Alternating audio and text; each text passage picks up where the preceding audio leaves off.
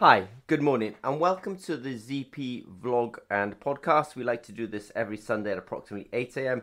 We have gone a little late today, and it's just because we were actually doing an extra webinar um, answering technical questions. So we tend to use this vlog and podcast to really talk about sort of news that we've put out for the week.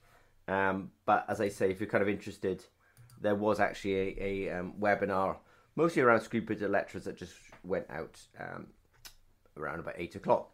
Let me just jump into it a little bit and say that we just put some news out this week about testosterone sensors.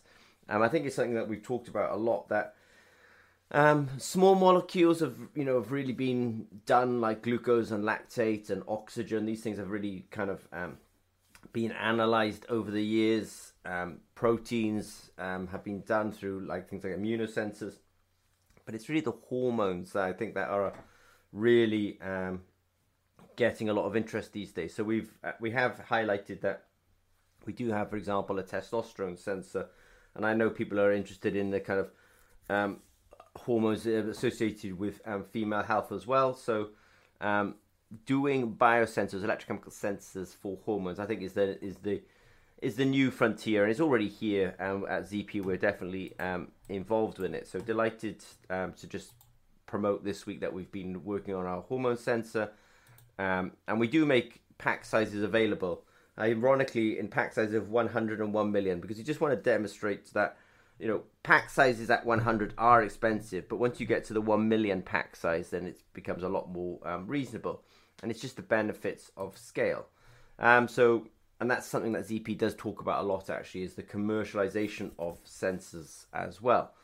Um, so this week we were actually at Medica, and I was asked, you know, for a simple procedure for functionalizing carbon screen pin- printed electrodes.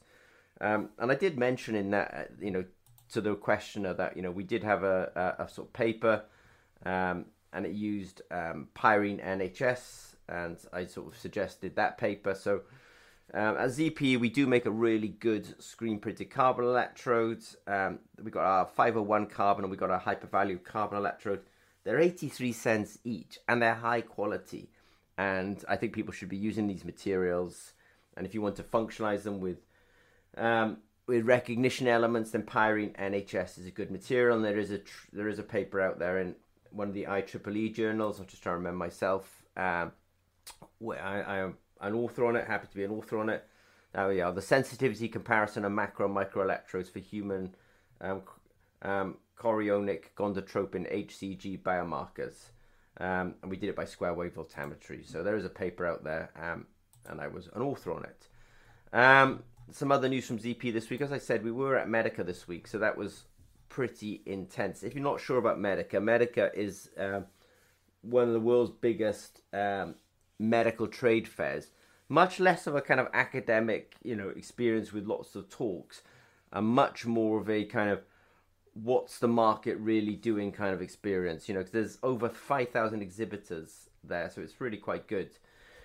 Changing gears slightly, um, at ZP, I think, you know, you will find that we do put a lot of um, educational material out there, and that includes, you know, at the moment we're supporting the um, production of chili products quite a lot.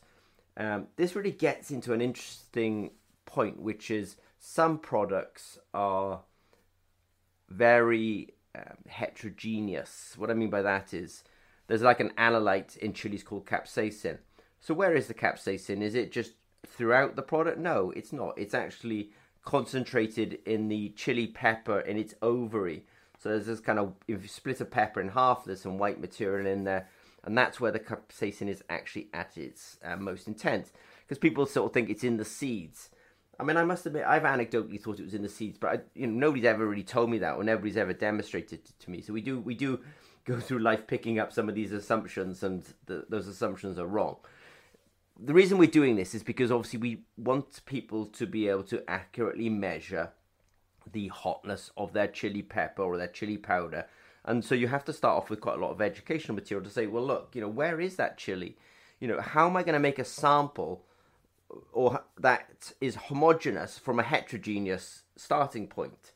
Um, the other part of the video that we did talk about as well, which was um, really the fact that when you dry a chili, it's quite interesting that you know the water content of a chili is approximately ninety percent. So when you dry a chili out, the capsaicin um, concentration actually goes up by ten x, and you can really see that in the data as well. So it's it's nice when science and theory actually matches up then with um, science and theory matches up with actual practicality. That in fact, you know, when you do those measurements after the drying, you actually do hit that.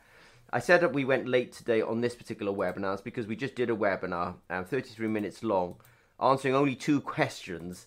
So you can see the amount of effort that um, ZP puts into technical questions come in during the week. And this one, this week, people were asking about um, screen printed electrodes um, for an aqua application and also screen printed electrodes for a dairy application. And so we did give um, some very detailed answers. And I think about it, you know, essentially somebody will ask us an email and I'll spend something like 15 minutes alone talking about the answer to it. But you can understand that those slides, you know, this is the sort of ZP mentality, you know, you know, it takes a lot longer to put those slides together, let's put it that way. But happy to do it. Um, why? Because our mentality is very different. We want people to get to market, so we want them to have a good start on their sort of journey to, on that. Something else that, um, we realise that at ZP we're really good at solving the technical problems in order to get people to market. So those technical problems are reproducible screen printed electrodes, reproducible biosensors, manufacturing of biosensors, um, cloud-enabled hardware so that those sensors can be used. So you know we have all that technology, and then you're left with the next problem of actually operations or order fulfillment. Somebody places an order with you, how the hell are you going to fulfill it? Well, at ZP, we actually um, have a drop shipping slash order fulfillment service where essentially you sell something, we get the notification, we drop ship the sensors plus hardware to that particular client. So that is something that we already do um, for our clients, and we just wanted to emphasize it. So it really leaves you with a very lean business because in business you have to do what's adding value and what's adding value is sales and marketing development of your core technologies um, listening to the customer and actually you know essentially iterating on your product. But things like putting sensors and electronics in boxes is not value. I mean so we use the lean manufacturing principles and lean manuf- lean startup mentality and lean manufacturing principles, and so you can engage, you can benefit from that by using our um, order fulfillment um, services. Um, we do have our S cubed event, so we we are going to have a um, a particular conference, a specialized conference in June 2024 in the UK on the commercialization of electrochemical sensors and electrochemical assays. So I just want to flag that up. Um, June 2024, please put it in your calendar.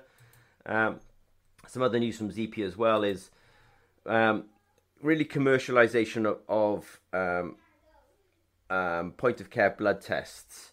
So this is really talking about the technology stack that we have that at ZP, you know, and, and I and I say it, you know, we borrow very heavily from the blood glucose strip world.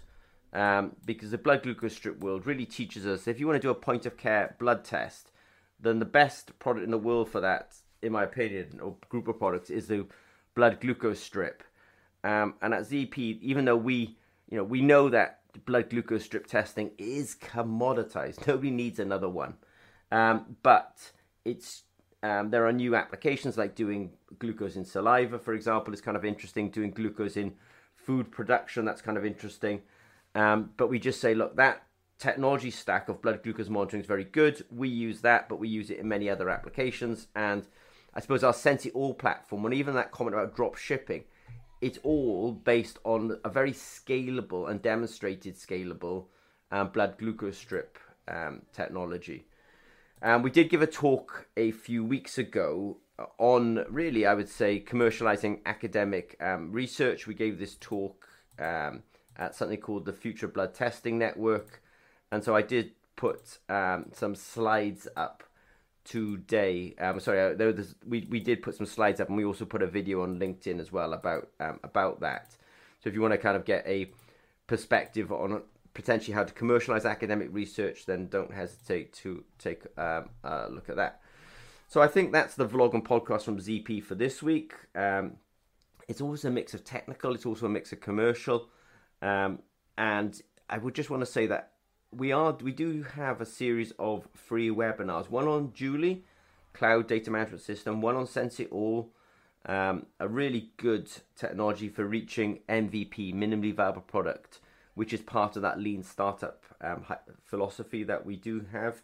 And we do have a webinar on food sense as well, which food sense is a good, even if you're not into chili and ginger um, testing, seeing that webinar will, un- will let you understand how to translate a academic sensor, biosensor, electrochemical assay into an actual product. So if you have any questions of ZP, don't hesitate to reach out to us. You can find us at zimmerpeacock.com slash contact us, and I hope to hear from you soon. Otherwise, have a good rest of the day and speak to some of you doing the webinars during the week. Okay, thanks very much.